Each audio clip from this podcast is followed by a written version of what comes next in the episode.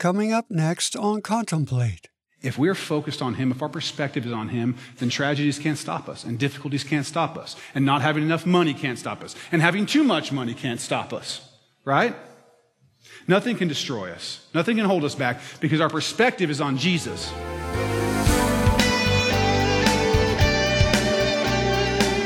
Have you ever wondered about the parable of the lamps and oil? Well, today, as we continue in Acts chapter 1, Pastor David Robinson from Acts Church will explain that and the importance of keeping our focus on what really matters. We're in Acts chapter 1, verses 9 through 11, and here's Pastor David. Let's bring this around as to Jesus' return. So, the first thing we have to understand, if we want to understand how these two things that I've just mentioned relate to his return, is we have to understand the first century Jewish traditions for a marriage or a wedding. Okay? There's some traditions about how it works. That's how the, these guys were first century Jews. They understood what, how the first century Jewish wedding worked.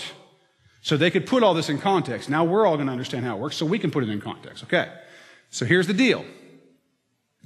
After the bride was chosen, a bride price would have been paid to secure the contract to marry the bride.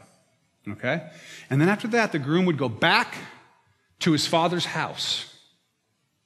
Then, when he got back there, there'd be a room or a dwelling, a mansion added on to the father's house. They would prepare it for the couple who was going to get married.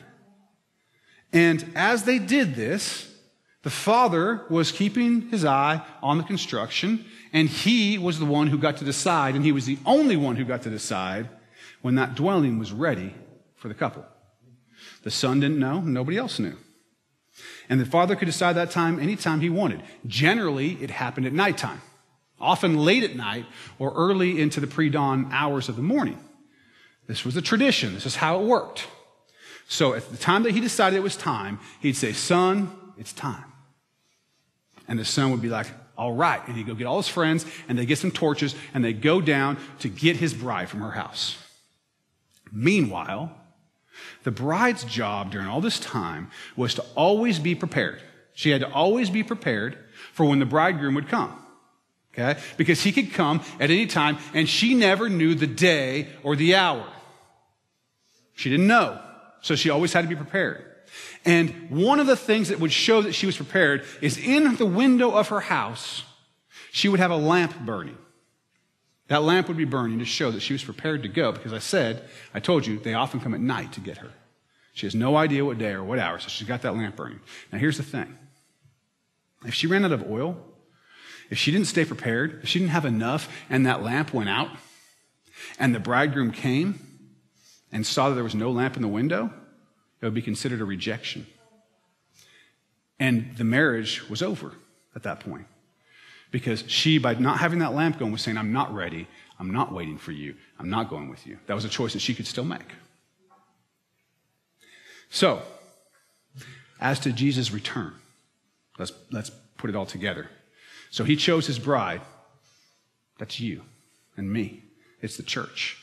He says many times, right? The bride of Christ is the church of Christ. We're going to go to the wedding supper of the Lamb. The Lamb is Jesus. We're going to go to the wedding supper of the Lamb when he comes back and gets us. We're going to go be married, basically, okay? And he paid the bride price for us, right? On the cross. He died for us on the cross. He, he paid the price for us. He redeemed us. He made it so that we could be His. And then, as we see here, He went up to go prepare a place for us in His Father's house. And the good news is, He's coming back to get us. And we don't know the day or the hour. But we're supposed to be ready and waiting for Him. We're supposed to be like the wise brides, prepared because Jesus is coming back. That's what Luke is saying. Saying Acts is about facts. Jesus is coming back. Remember, when Luke was writing this, he didn't know that it would someday be a 2,000 years old religious book. That's the way we see it, right? Oh, the Bible, it's a religious text for it's ancient, it's so on. He was writing it right then. He believed these things were true.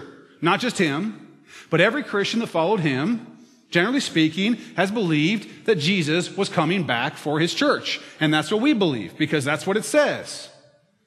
That he's coming back for his church. He's shown us in all these ways. We believe he's coming back. So here's my question for you. We're supposed to be waiting for his return. What are you waiting for? Are you waiting for Jesus to come back? Are you ready for his return? You get your oil stocked up? Been to Walmart? You ready for it? This week, I was expecting a package. I had ordered something online. And you know how this goes. You order something online and you're waiting for it to come to you, right? And I got a Federal Express FedEx uh, tracking number. And so I'm on the internet checking my tracking number. I put it in the thing and I'm seeing it's okay. It's gone from Indiana. It's in Iowa now. Okay. You know, and I'm, I'm every day I'm checking this thing. I'm re- refreshing the page so I can see if it's coming because I'm excited about this thing coming. It's a, it's a guitar amp. I was waiting for this thing. During that week, as I refreshed that page a hundred times, waiting for this, how many times did I take a look at the clouds? Not many. So I have to ask myself, what was I waiting for? What am I waiting for? Last week we talked about functional saviors. You may remember this, so I'm going to go over it real quick if you weren't here. There's a pastor named Mark Driscoll. He's got himself in all kinds of trouble. But one of the things that he said that was, that was really good, I think, is he talked about how we make functional saviors. We create for ourselves functional heavens and functional hells. And then we create, we look for functional saviors to save us from our functional hells and get us to our functional heavens. So here's an example. If um, I am lonely and loneliness is my functional hell and getting married is my functional heaven, I'm out looking for a spouse to save me from my functional hell of loneliness and get me to my functional heaven of being married. If I am in debt, that's my functional hell, not being able to pay my bills. And my functional heaven is financial security. And so my functional savior is money. I'm looking to that functional savior to get me money. We're basically looking for um, our heavens and hells are based on our problems or our, our fears. Those are the, our hells. And the pleasures that we desire, those are our heavens. That's how we, that's how we live. Now, there was a uh, philosophy that Luke would have been familiar with as a learned man, as an educated man. It was called Epicureanism. And it was a relatively simple philosophy. It basically said um, pleasure is good and pain is evil. Pretty simple, right? Pleasure is good and pain is evil. So their whole deal was when you go to the Epicurean church, the whole deal is how do we get the most possible pleasure and avoid the most possible pain? That was their whole deal. This was, this was something that was very common in the Roman world. And Jesus comes against this. He flips this upside down as he so often does, as he did with the way the world looked at women, as he did with the way people thought about religion and trying to earn salvation. All the things that Jesus did, he was always flipping everything upside down. And he does it here. He says, stop worrying about getting your pleasures and avoiding your pains and look at me. Have your perspective be on me, not on how to save yourself from pain or to gain yourself pleasure. This is countercultural. This is what Jesus is saying. Seek me. Keep your perspective on me. So Peter, as he's in the boat that night, and Jesus is out walking on the water, and he says, Hey, let me come out there. And Jesus says, Come on. And he keeps his perspective on Jesus. And as long as he keeps his perspective on Jesus, Peter's walking on water. As soon as his perspective changes to the waves, he's sinking. And praise God that he saves us from drowning, right? But when we keep our eyes on him, for some reason, the waves don't seem so big. So, if our perspective is on temporal pleasures and temporal pains, then we're going to seesaw emotionally every time we either get what we want or don't get what we want because perspective drives our emotions. Perspective drives our emotions. Whatever our perspective is, is going to drive the way we think about stuff. See, this is our life. This is the Western world. This is America. This is the whole world now as we export our dysfunction to everybody else. We don't get what we want, we're sad. We get what we want, we're happy. We're up and down. We're up and down. We're all over the place. Go to the bookstore, and what's the biggest section? Self help. Right? There's 800,000 self help books, and all they need is one. Right? All they need is one. But there's 800,000. Why? Because we're constantly looking for a way to not feel the pain or so that we can feel the pleasure. We can't deal with life because we're always focusing our perspective on these functional heavens and hells and on our own pleasures and pains.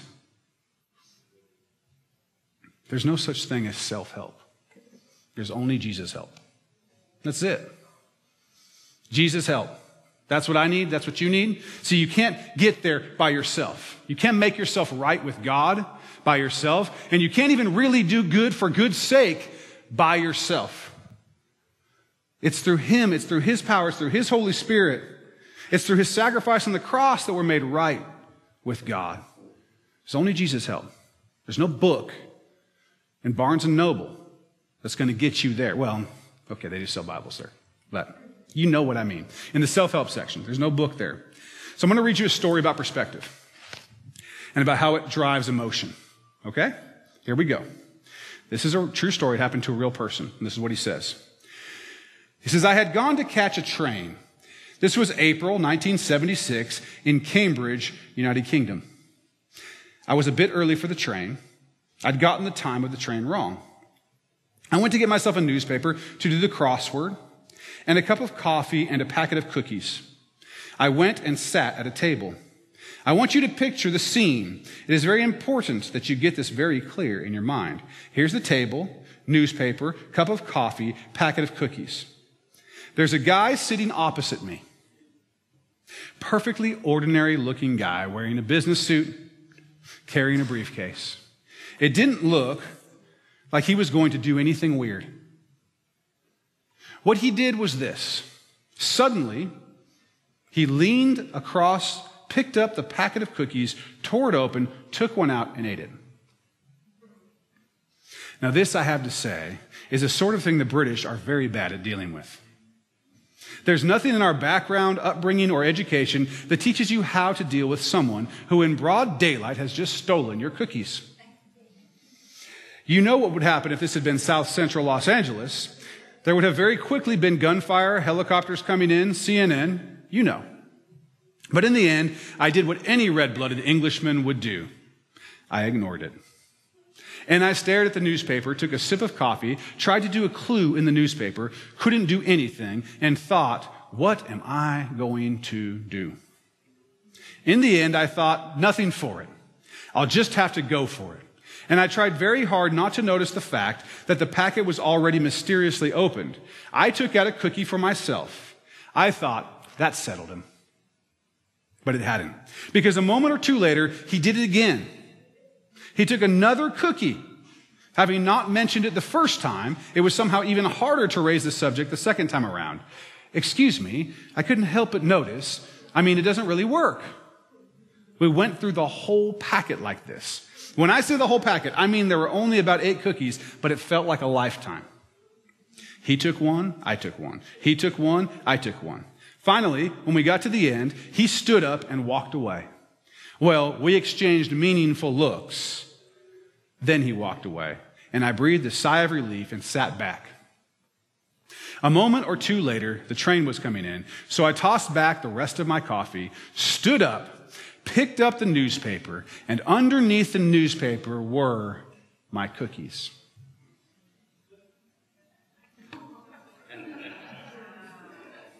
The other cookies were his cookies. The thing I like particularly about this story is the sensation that somewhere in England there has been wandering around for the last quarter century a perfectly ordinary guy who had the same exact story, only he doesn't have the punchline. So the next time you are convinced that you know everything and that you are right, make sure you check under the newspaper first. You might just be missing something important. So, do you see how perspective drove this guy's emotions? When he believed that the guy was stealing his cookies, he was angry and confused, frustrated. When he realized that he had been stealing that guy's cookies, he was embarrassed and horrified. His perspective drove his emotions. Whatever it was that he thought was the truth determined how he felt. And we're the same way. Perspectives drive emotions. So if our perspective is looking to heaven, looking to Jesus, and waiting for his return, then the things of earth will grow strangely dim. Right? If you've heard the song. What are our pleasures and our temporal pains compared to Jesus coming back to get us? They're nothing. They're nothing. If we're focused on Him, if our perspective is on Him, then tragedies can't stop us, and difficulties can't stop us, and not having enough money can't stop us, and having too much money can't stop us, right? Nothing can destroy us. Nothing can hold us back because our perspective is on Jesus. We're waiting for Him. We're waiting to see Him face to face, finally. We're more than conquerors so long as we're in Him. He tells us to abide in Him, right? Here He's telling us, hey, Look to heaven. Look to me. Look to my return. So I have two questions. They're the same question. What are you waiting for? And what are you waiting for? Here's what I mean. If your answer to the first question of what are you waiting for is you say, I'm waiting for Jesus' return. That's my deal. I'm waiting for his return. Then my second question is this. Then what are you waiting for? Get going. Get started. Start living the book of Acts. Start doing what the church is supposed to do. So, what should we do while we're waiting? Jesus tells a parable um, about, it's called the parable of the talents. And a talent was just a sum of money. And there is a uh, master, and he has three servants. And he gives each of the servants a certain number of talents. To one, he gives five. To one, he gives three. And to one, he gives just one. And then he leaves says, Do what you need to do with this money, with these, with these talents.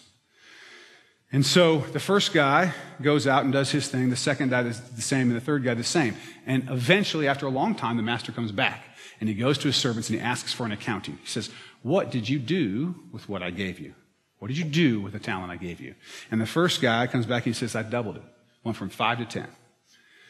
And, then, and the master's like, Awesome. You've done well. The second guy comes back and he says, I went from three to six. I doubled mine. And the master says, That's awesome. You've done well. The third guy comes and says, I buried mine in the ground so I make sure I wouldn't lose it.